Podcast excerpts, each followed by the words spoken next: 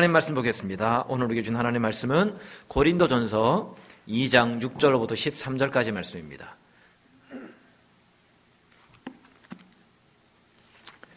고린도전서 2장 6절로부터 13절까지 말씀. 신약성경 265쪽입니다. 나를 향한 하나님의 음성을 우리 한 절씩 교독합니다. 그러나 우리가 온전한 자들 중에서는 지혜를 말하노니 이는 이 세상의 지혜가 아니요 또 이 세상에서 없어질 통치자들의 지혜도 아니요 이란 가운데 있는 하나님의 지혜를 말하는 것으로서 곧 감추어졌던 것인데 하나님이 우리의 영광을 위하여 만세 전에 미리 정하신 것이라. 이 지혜는 이 세대의 통치자들이 한 사람도 알지 못하였나니 만일 알았더라면 영광의 주를 십자가에 못 박지 아니하였으리라. 기록된 바 하나님이 자기를 사랑하는 자들을 위하여 예비하신 모든 것은 눈으로 보지 못하고 귀로 듣지 못하고 사람의 마음으로 생각하지도 못하였다 함과 같으니라. 오직 하나님이 성령으로 이것을 우리에게 보이셨으니 성령은 모든 것 곧 하나님의 깊은 것까지도 통달하시느니라. 사람의 일을 사람의 속에 있는 영 외에 누가 알리오? 이와 같이 하나님의 일도 하나님의 영 외에는 아무도 알지 못하느니라. 우리가 세상의 영을 받지 아니하고 오직 하나님으로부터 온 영을 받았으니 이는 우리로 하여금 하나님께서 우리에게 은혜로 주신 것들을 알게 하려 하심이라. 우리가 이것을 말하거니와 사람의 지혜가 가르친 말로 아니하고 오직 성령께서 가르치신 것으로 하니 영적인 일은 영적인 것으로 분별하느니라. 아멘. 옆사람과 인사하겠습니다. 윈터팩입니다. 시작. 윈터팩입니다. 뒷사람과 인사하겠습니다. 그래도 봄은 옵니다. 시작. 그래도 봄은 옵니다. 예, 두 달만 참죠. 석 달인가? 어쨌든 좀만 참으시면 됩니다. 그 작년 말에 저는 원래 그 일반 면바지나 기지바지를 입는데 청바지를 하나 샀어요. 웬만하면 제가 청바지를 안 사는데 청바지를 하나 샀어요. 이게 작년 연말에 뭐 세일한다 해서 100불짜리를 45불에 판다는 거 때문에 에, 덥석 하나 샀습니다. 그걸 몇 번 입고 다녔어요. 청, 겨울에 청바지 입기 어려운데 몇 번 입고 다녔습니다. 그런데 저희 아내가 그러는 거예요. 우리 교회 부목사님 중에 한 분이 한 분이 청바지 브랜드와 스타일 번호, 청바지에도 이렇게 번호가 붙는데 어떤 스타일에 따라서 그 번호까지 다 아시더라는 거예요. 리바이스 502 regular taper fit 이게 제 바지 이름인데 정작 입는 저는 몰랐어요. 몰랐는데 제가 입은 것만을 보고도 저게 리바이스 502 regular taper fit이라는 걸 정확히 맞히시더라고요. 한 목사님이 그러니까 한 목사님이 청바지를 너무 좋아하시니까 저분이 저래도 청바지를 굉장히 즐겨 입으세요. 예, 보기만 해도 브랜드 종류 또 그 어떤 번호까지 다 봐주시는 거예요. 저분의 소원은 딱 달라붙는 그 스키니 진이 여자분들이 입는 거죠. 딱 달라붙는 거 이렇게 민망한 거 있잖아요. 그거 진을 입는 것이 소원이시래요. 사모님 허락을 안 했으니 못 입는데 어, 허락하시면 우리 전체가 다 민망스러울 것 같아요. 명품 청바지에 비하면 이 리바이스 청바지는 뭐 그냥 작업복 수준이에요. 이 청바지가 그냥 이 일반 가격이 아니더라고요. 그 브랜드 중에 트루진이라는 트루진이라는 그 청바지 브랜드가 있는데 아시나요? 위니펙에도 있나 모르겠어요. 청바지 하나에 천 불이 넘더라고요. 별거 안 되죠. 천 불이 넘어요. 청바지도 이게 제가 가서 이게 토론토를 가서 봤나요? 봤는데 앞도 많이 찢어졌어요. 아, 찢어지고 낡았고 그랬는데 천불이래요. 어, 얘기만 들어도 막 천불이 나지 않나요? 그 외에도 더 비싼 브랜드가 굉장히 많대요. 이 브랜드를 들어보셨습니까? 예거 르꿀뚜루? 예거 르꿀뚜루. 이게 시계 브랜드라는데 보통 가격, 일반적으로 이제 사는 고가 말고 이제 보통 사는 가격이 한국 돈으로 3억 원이에요. 네, 기본, 기본이. 어떤 분은 멀리서만 봐도 저 시계가 어디 시계인지 얼마짜리인지 다 아시고요. 또 어떤 분은요, 저 가방이 진짜인지 짝퉁인지 정확히 맞추신대요. 저게 루이 빗똥인지 루이 빈똥인지 정확히 맞추신대요. 왜 그래요? 거기에 관심이 많고 거기에 대한 지식을 많이 얻으면 그것에서 알수 있는 거죠. 그러니까 내가 모른다고 나는 모른다고 세상에 없는 것이 아니에요. 세상에는 분명히 있는데 내가 모르기 때문에 내가 알지 못하는 거고 내 눈에는 안 보이는 거예요. 보지도 봐도 알지 못하는 거예요. 그러니까 들어도 또 깨닫지 못하는 거죠. 본문에서 바울이 말하고자 하는 지혜도 마찬가지예요. 지혜. 같은 눈으로 보는데도 누구는 보고 누구는 보지 못합니다. 같은 귀로 듣는데도 누구는 알아듣고 누구는 알아듣지를 못해요. 6절 말씀입니다. 같이 읽습니다. 시작.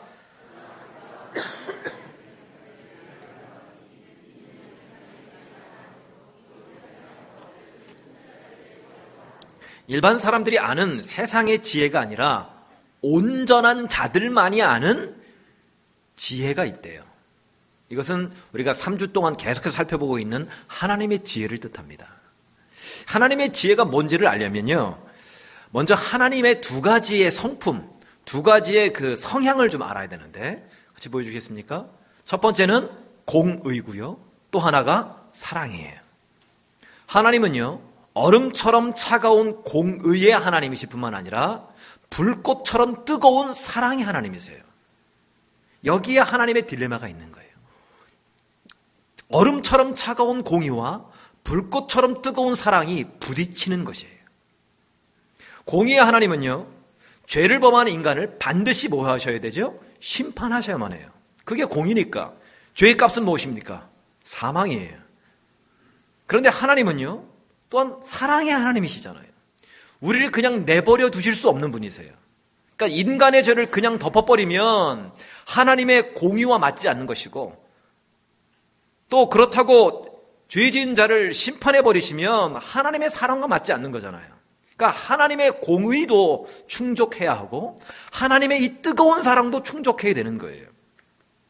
이 두 가지가 항상 부딪히잖아요. 이게 하나님이 가지고 계신 성향이고 성품이세요. 그래서 내리는 하나님의 특단의 조치가 있습니다. 그게 뭐냐면 하나님이 대신 우리의 죄값을 치르시는 거예요. 하나님의 아들 독생자 예수님을 십자가에 내어 주시는 거죠. 화목제물로 나 대신 피를 흘려 죽게 내어 주셨어요. 하나님의 공의, 하나님의 사랑 사이에는 그래서 하나님의 눈물이 있는 거예요. 피 흘림이 있으신 거예요. 그로 인해서 구원의 길이 열렸습니다. 이것이 바로 하나님의 지혜예요. 그래서 하나님의 지혜는 뭐냐? 보여주시겠습니까? 하나님의 지혜는 십자가에 못 박힌 그리스도인 겁니다. 그런데 이 하나님의 지혜는요, 아무나 알 수 있는 지혜가 아니라는 거예요. 온전한 자들만이 알아들을 수 있고 깨달을 수 있는 지혜래요. 아무리 똑똑해도 안 된대요. 그렇다면 왜 온전한 자들만 하나님의 지혜를 알 수 있느냐? 오늘 좀 이 얘기를 같이 하려고 합니다. 첫 번째입니다. 같이 읽습니다. 시작. 이 세상에 속한 지혜가 아니기 때문이다. 6절입니다. 같이 읽습니다. 시작. 이는 이 세상의 지혜가 아니요. 또 이 세상에서 없어질 통치자들의 지혜도 아니요.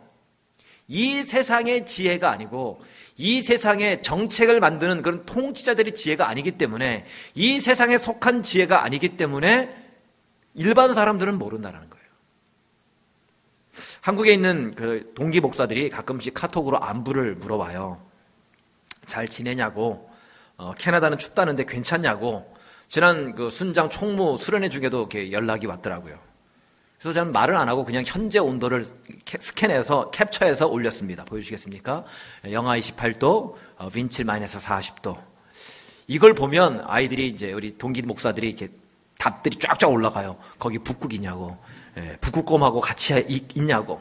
그런데 어떻게 그런 데서 어떻게 사람이 사냐고. 물론 마이너스 28도, 윈칠 마이너스 40도에 사는 것은 사람이 사는 것은 불가능합니다. 5분만 피부, 피부가 노출이 돼도 이 동상이 걸리잖아요. 저도 이게 예전에 모르고 움직였다가 저 귀에 아직도 동상이 있어요. 북극곰이나 저 온도에 사는 거예요. 그런데 우린 살잖아요. 위니펙에 75반이나 되는 사람이 여전히 이 온도에 살고 있어요. 어떻게 살고 있는 거죠?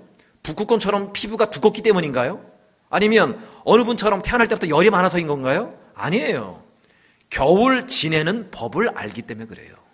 위니펙 겨울을 나는 법을 알기 때문에 밴쿠버나 토론토에 있는 차에는 없는 블럭 히터가 위니펙 차에는 다 붙어 있 기본적으로 장착되어 있습니다. 모든 집이나 건물은요 단열이 확실하게 되어 있어요. 위니펙에 에어컨은 없는 집은 있어도요 히터 없는 집은 없어요. 히터가 없으면 죽으니까. 애들이 학교 갈 때에 겉에는 두꺼운 잠바를 입어도 속에는 반팔을 입고 가는 애들이 있어요. 왜요? 학교가 너무 더우니까. 게다가 애들 교육에도 위니펙이 너무 좋은 거 아시죠? 그래서 오신 분들 많잖아요. 애들이 겨울에는 가출을 안 해요. 가출했다면 얼어 죽으니까. 그러니까 위니펙이 있는 사람은 아는 거죠. 위니펙 생존법을 알아요. 어떻게 우리는 생존합니까? 겨울에 잘 먹는다. 두 번째, 많이 먹는다. 세 번째, 배불리 먹는다. 다 그렇게 지금 생존하고 계시잖아요. 그래서 위니펙이 있지 않았던 사람은요, 위니펙을 총구석이라고 얘기를 하더라고요. 전에도 말씀드렸죠. 토로도 노예 가면 저를 촌사람 대접을 해요. 촌에서 고생 너무 많다고 짜장면 사주고 커피 사주고 심지어 용돈도 쥐어주시고 이번에도 그랬으면 좋겠어요. 과연 위니펙이 촌입니까? 자주 말씀드리지만 위니펙이 촌이에요. 코스코가 세 개나 있는 촌 보셨어요? West 지역에 하나 더 생긴대요. Costco가. IKEA 있는 촌 보셨어요? 위니펙 있는 IKEA가 북미에서 제일 큰 IKEA래요. 게다가 세계적으로 유명한 Canada Goose를 만드는 공장이 위니펙에 있습니다. 할렐루야. 위니펙에 살지 않으면 모르는 거예요. 하나님의 지혜도 이 세상에 속해 있는 이 땅에서 살고 있는 사람들은 하나님의 지혜를 알 수가 없어요. 하나님의 지혜니까. 수준이 차이가 나니까. 8절입니다. 시작. 이 지혜는 이 세대의 통치자들이 한 사람도 알지 못하였나니 만일 알았더라면 영광의 주를 십자가에 못 박지 아니하였으리라. 나름 잘났다고 하는 뛰어나다고 하는 이 세대의 이 시대의 통치자들도 십자가에 못 박히신 그리스도가 하나님의 지혜인 것을 알지 못했어요. 예수님이 하나님의 아들이시고 구세주이심을 보고도 몰랐고요. 귀로 들어도 알지 못했고 깨닫지 못했어요. 그냥 꺼리는 걸로 그냥 미련한 것으로 여겼다고요.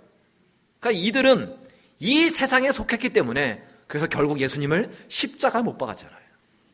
바울이 지혜를 얘기할 때에 계속해서 앞에 붙이는 말이 있죠. 이 세상, 이 세대라는 표현을 쓰죠. 보여주시겠습니까? 이 세상, 이 세대. 사실 우리가 살고 있는 이 시대가 바로 이 세상, 이 세대예요. 그런데 이 세상, 이 세대가 있으면 또 뭐가 있다는 얘기죠? 저 세상, 저 세대도 있다라는 거잖아요. 보여주십시오. 다시 말해서 오는 세상, 오는 세대가 있다라는 거예요. 오는 세상은 하나님 나라를 뜻해요. 하나님의 지혜는요, 이 세상, 이 세대에 속한 것이 아니라 저 오는 세상, 오는 세대에 속한 지혜예요. 오는 세상에 속한 지혜이기 때문에 어디에 있는 사람만이 알 수 있어요? 오는 세상에 속한 사람만이 저 지혜를 알 수 있는 거예요. 그러니까 아무리 뛰어난 지도자도 이 세상에 속한 사람은 저 오는 세상, 저 하나님의 지혜를 알 수가 없는 거죠. 그런데 재밌는 것은요, 이 세상에 살면서, 이 세상에 발을 딛고 살면서 동시에 저 오는 세상, 오는 세대에 속한 특별한 사람들이 있어요. 이 세상, 이 세대에 살면서 오는 세상, 오는 세대에 사는 사람이 있어요. 거기 속한 사람, 저 교집합에 사는 사람이 있습니다. 누구냐? 보여주시겠습니까? 6절에 나오는 온전한 자들이에요. 이들은 이 세상에 살면서도 하나님의 지혜가 들려요. 이 세상에 살면서도 하나님의 지혜를 깨닫습니다. 왜요? 오는 세상에 속해 있기 때문에. 그렇다면 질문이 생기는 거 아니에요? 그럼 누가 과연 온전한 자들이냐?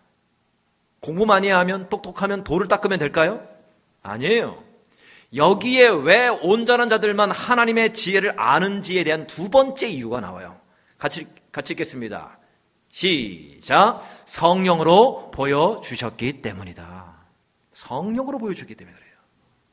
10절 말씀입니다. 자, 확인하겠습니다. 시작. 오직 하나님이 성령으로 이것을 우리에게 보이셨으니. 누가 보이셨다고요? 성령으로 우리에게 보이셨대요. 12절 돌입니다. 시작. 오직 하나님으로부터 온 영을 받았으니 이는 우리로 하여금 하나님께서 우리에게 은혜로 주신 것들을 알게 하려 하심이라. 누가 우리를 알게 하신다고요? 하나님으로부터 온 영, 즉 성령이 우리로 하여금 하나님의 지혜를 알게 하신대요. 인간의 지혜는 알 수 없는 그 하나님의 지식, 하나님의 지혜를 알게 한대요. 13절입니다. 시작. 오직 성령께서 가르치신 것으로 하니 누가 우리를 가르치신다고요? 성령께서. 하나님의 지혜는요. 오직 성령을 통해서만이 알게 되는 지혜예요. 온전한 자들은 오직 하나님 성령을 통해서만이 온전한 자가 되는 거죠. 전에는 이 지혜가 감춰졌던 거예요. 전에는 미스테리였어요. 아무도 믿지 못했어요. 이해를 못했어요. 그런데 성령을 통해서 이제 알게 하셔요. 성령을 통해서 이제 보게 하셨고요. 듣게 하셨고요. 깨닫게 하셨고요. 그리고 믿게 하십니다. 확인해 볼까요? 고린도전서 12장 3절입니다. 시작. 성령으로 아니하고는 누구든지 예수를 주시라 할 수 없느니라. 성령을 통해서만이 예수님을 나의 구주, 나의 하나님이라고 고백할 수 있다는 거예요. 즉, 내가 예수를 믿는 것이 아니라 성령이 먼저 내 안에 역사하셔서 은혜 주셔서 믿음 주셔서 내가 믿는 줄로 믿으시기 바랍니다. 이게 성령의 역사예요. 조정민 목사님이라고 계십니다. 아마 전에도 제가 소개했었고 우리 피택자 교육할 때 지난달에 조정민 목사님이 쓰신 책을 같이 읽었었는데 이분이 MBC 기자 출신이세요. 워싱턴 특파원도 하셨고 뉴스데스크, MBC 뉴스데스크 앵커도 하셨고 또 보도국 부국장도 하셨고 IMBC 사장까지 지내셨던 분입니다. 정말 세상적으로 잘 나갔던 분이세요. 잘 나가던 분이십니다. 뭐 이분은 뭐 세상적으로도 얼마나 잘 놀았는지 한 자리에서 그 앉은 자리에서 소주 10병을 거뜬하게 마시는 주당이셨대요. 골프도 싱글 수준이니까 얼마나 열심히 쳤겠어요? 그러던 어느 날 자기 아내가 새벽에 집을 나갔다가 한두 시간 있다가 이렇게 들어오더라는 거예요. 눈은 아주 시뻘게 가지고. 또 새벽에 나갔다가 또 눈 뻘게 가지고 또 들어오고. 이상하더라는 거예요. 이 이분이 기자 출신이라고 그랬잖아요. 기자 출신이니까 의심이 많죠. 의심을 하기 시작했다는 거예요. 그래서 혹시 바람이 난 것은 아닌가? 외간 남자와 눈이 맞아서 눈이 빨개진 것이 아닌가? 그래서 뒤따라 갔대요. 멀리 뒤따라 가 보니까 집 앞에 있는 앞에 있는 교회를 가더랍니다. 그 교회가 아, 온누리 교회였는데 들어가 보니까 불을 다 꺼놓고 사람들이 기도를 하는데 소리를 막 지르다가 갑자기 막 울고 갑자기 막 울다가 할렐루야 하면서 막 웃고 또 웃다가 또 주여 하면서 울고 이러더라는 거예요. 느낌이 딱 오더랍니다. 미쳤구나. 예. 사이비 집단이구나. 그래서 이분이 MBC 그 당시 카메라 출동이라는 게 있었는데 카메라 출 카메라 출동에 그 고발하려고 일주일 동안 잠입 취재를 하기로 결심을 했답니다. 아내 몰래 뒤따라가 가지고 본당 저 맨 뒤에 예, 앉아서 수첩에다가 예, 이 근거를 적어야 되니까 설교도 막 적고 소리를 막 적고 사람 숫자 몇명안나 적고 누가 울다가 웃는지 확인해보고 뭐 그랬대요. 그렇게 4일째가 됐는데 아 그날은 좀 느낌이 이상하더랍니다. 아니나 다를까 예배 중에 사람들이 이제 노래 찬양을 찬송가를 부르는데 그 찬양 소리가 자꾸 자기에게 거슬리더라는 거예요. 너 예수께 조용히 나가 내 모든 짐 내려놓고 주 십자가 사랑을 믿어 죄 사함을 너 받으라. 어, 이 찬양이 사람들이 부르는데 자기는 맨 뒤에서 그냥 수첩 들고 비판적인 눈으로 쳐다보고 이게 있는데 자기도 모르게 눈물이 주르륵 주르륵 계속 나더라는 거예요. 감당을 못 하겠더래요. 그래서 너무 창피해서 본당 뛰쳐나왔답니다. 근데 신기하잖아요. 자꾸 눈물을 흘리니까. 뭐가 있나 해서 성경을 찾다가 예수님을 만난 거예요. 이분이 하는 얘기가 예수쟁이 잡으러 갔다가 예수쟁이가 됐대요. 그리고 쉬운 3살 IMBC 사장 자리에 있을 때 그 자리를 내려놓고 스톡 옵션이 좀만 기다리면 스톡 옵션까지 얻을 수 있는데 그것도 다 내려놓고 미국 고든 콘웰 그 대학에 가서 신학을 공부하시고요. 지금은 베이직 교회 담임 목회를 하고 계십니다. 이분이 지금 하시는 얘기가 좀만 더 참을 거 스톡 옵션 나올 때까지. 하지만 지금도 그래도 그래서 감사가 돼요. 성령의 역사가 이런 거예요. 갑자기 하나님의 지혜가 느껴지고요. 하나님의 터치가 느껴지고 하나님의 말씀을 듣게 되어지고요. 알게 되어지고 깨닫게 되어지고 그리고 믿게 되어지는 거예요. 내가 똑똑해서가 아닙니다. 내가 3대째 예수를 믿는 집안에서 태어났기 때문이 아니에요. 성령님이 내 안에 오셔서 역사하셨기 때문이에요. 저와 여러분이 오늘 이 자리에, 이 추운 이 날에, 이 자리에 있다라는 것은요, 다 성령의 역사임을 믿으시길 바랍니다. 그렇다면 이제 우리는 하나님의 지혜를 아는 자답게 오는 세상에 속한 자답게 이제는 살아야 된다는 거예요. 세상 사람들과 똑같이 슬픈 게 슬픈 것이고 기쁜 것이 기쁜 것이 되어서는 안 된다는 거예요. 그 세상의 기준과 세상의 가치대로 살 수 없다라는 거죠. 세상은요, 죽음 이유를 모르기 때문에 죽음이 끝장난다라고 생각하는 것이기 때문에 죽음 앞에서 절망합니다. 죽음을 두려워해요. 그러나 우리는요, 죽음 이후를 알잖아요. 영원한 하나님 나라를 믿잖아요. 그렇기 때문에 슬프지만 이별하는 것이 슬프지만 마냥 슬퍼하지만은 않는다라는 거죠. 몇 주 전에 어느 집사님 아버님께서 소천하셨습니다. 갔다 오셔서 하시는 얘기가 작년을 집례했던 목사님이 그러시더래요. 집사님, 죄송한 말씀이지만 장례 예배 같지 않고 마치 천국 잔치 같았다고. 왜입니까? 아니, 장례식이면 눈물 흘리고 뭐 이게 통곡하고 그래야 되는데 장례식장이 오히려 잔치 같았대요. 왜냐? 천국에서 다시 만날 것을 그들은 믿었기 때문에 그래요. 지금까지 인도에 내신 분이 우리 하나님이시고 1년 동안 그 병상에 누워 계셨던 아버님을 치료하고 병간호하는 가정 속에서 가족이 하나님 안에서 하나 되고 아버님이 예수를 믿게 되고 천국에 대한 소망을 가졌기 때문에 장례식이 절망이 아니라 소망이 되고 기쁨이 되고 찬양이 되는 거죠. 그래서 이 세상 사람들과는 우리가 다른 겁니다. 이 세상은 할 수 없는 일이에요. 하나님의 지혜를 얻은 사람들만이 가능한 일이에요.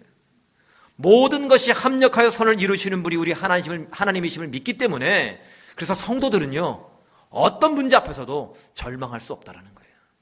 사방이 다 막혀있다 할지라도 두려워할 수 없다라는 거예요. 하나님이 나와 함께 하시기 때문에. 소망을 품고 꿈을 품는 거죠. 강화도에 가면 강화도 부쪽 지역에 홍의 감리교회라고 있습니다. 예, 저 교회고 저 옆에 있는 흑백교회가 처음 교회입니다. 1896년에 세워진 교회예요. 그러니까 세워진 지 1년만, 그러니까 1897년에 성도가 80명이 됐대요. 세워진 지 1년 만에 80명으로 는 거예요. 그러니까 엄청난 은혜와 엄청난 부흥이잖아요. 근데 이 교회 특징이 있는데 저 교회를 한국 분들은 많이 그 방문을 해요. 유명한 교회이기 때문에. 이, 이 교회 특징이 뭐냐면 초창기 성도들의 이름이 이제 조그만 비석에 다 붙어 있는데 거기에 끝자들이 다 끝 돌림이 다 똑같다라는 거예요. 한일자. 한일자로 끝납니다. 누구누구 일, 누구누구 일, 이런 식으로. 김신일, 뭐 이진일, 주광일 이런 식으로. 이것이 우연이 아니에요. 성도들이 개명을 한 거, 이름을 바꾼 거예요. 그러니까 캐톨릭에서는 세례를 받으면 이제 세례명을 주잖아요. 뭐, 뭐 미카엘, 뭐 마테오, 뭐 마리아, 뭐 안나, 뭐 세바스찬, 세바스찬 아닌가요? 어쨌든 이렇게 기독교에서는 이런 거 안 줘요. 하지만 이 홍익교회 성도들은요. 세례 받았으니까 얘는 예수님으로 말미암아 내가 새롭게 살아 다시 태어났으니까 새로운 인생이 됐으니까 이름도 바꿔야 되는 거 아니냐라고 생각을 한 거예요. 그래서 이름 끝에 한 일자를 다 통일하기로 했어요. 다 통일. 이게 무슨 의미냐면 믿음 안에서 우리는 하나다라는 거예요. 우리는 믿음 안에서 한 가족이다라는 의미로 한 일자를 다 붙이기로 했습니다. 성은 뭐 부모로부터 온 거니까 그 자기 뿌리가 있어야 되니까 성은 그대로 놔두고 중간 이름은 자기가 좋아하는 성경 말씀 중에서 가장 은혜가 되는 의미, 단어, 뭐 문구 뭐 그거를 하나 딱 의미를 정해서 그 이름에 넣기로 했어요. 그래서 믿음이 좋다라고 생각하면 믿을 신자를 넣어서 이신일 이렇게 적어 바꿨고요. 빛으로 살기를 원한다 그러면 빛광자를 써서 이광일이 되는 거죠. 능력을 사, 모하면 이능일. 그러면 주님이 너무 좋으면 이주일이 되는 거죠. 그래서 성도들 이름이 다 똑같아 끝자가. 그리고 하나님 앞에서 자기 자신들이 죄인이라는 것을 어, 깨닫고 기억하기 위해서 늘 검은 옷만 입고 다니셨다. 이 교인들은 다 검은 옷 입으신 거예요. 우리 교인들 중에 검은 옷 입고 계신 분 아마 여기 교인 출신일지도 몰라요. 그래서 동네 사람들로부터 뭐라고 불렀냐면 검정개라고 불렸대요. 예수 믿는 예수쟁이도 보기 싫은 꼴 보기 싫은데 늘 까만 옷만 입고 다니면서 우린 죄인입니다 하면서 살고 있으니까 검정개라고 불렀어요. 개라는 말에 좋을 사람이 어디 있어요? 예. 다 싫어요. 개 말. 뭐 맛있어도 개 맛있어. 이거, 이거 안 좋아해 이거 다. 강화도에서는 그리스도인이 검정개로 통했습니다. 교회 다니면 다 검정개예요. 깜장개. 그런데 홍의교회 성도들이 오는 세상 하나님 나라 백성으로서 늘 감사하고 기뻐하고 섬기고 고난 중에도 찬양하고 하니까 나중에는요 검정개라고 조롱했던 동네 사람들이 다 검정개가 됐대요. 무슨 얘기예요? 다 예수를 믿고 그리스도인이 됐다는 얘기입니다. 그래서 저 홍익교회 위쪽 강화도 위쪽에는 예수 믿는 사람들이 그렇게 굉장히 많습니다. 인구수에 비해서 굉장히 높아요 비율이요. 이것이 성령의 역사라는 거예요. 성령이 우리로 예수를 믿게도 하시지만 우리를 그리스도인답게도 살게 하셔요. 하나님의 일하심을 보게 하세요. 성령의 별명이 보혜사잖아요. 보혜사가 뭐예요? 도우신다는 뜻이잖아요. 도우시는 영이 성령이에요. 우리 안에 영원히 거하시면서 우리를 도우십니다. 우리를 격려하시고요. 우리를 자유케 하세요. 혼돈과 공허 가운데 있는 우리를 위해서 말할 수 없는 탄식으로 위해서 중보기도 하시는 분이 우리 성령님이세요. 무엇을 위해서 기도해야 될지도 모르는 그런 상황 속에서 절망 가운데 있는 그때에 성령께서 나를 위해서 기도하고 계시다니까요. 고난 중에 계십니까? 답답하세요? 막혀 있습니까? 우리 안에 계신 성령이 우리를 도우십니다. 그와 같이 우리를 버려두지 않으신다고 말씀하셔요.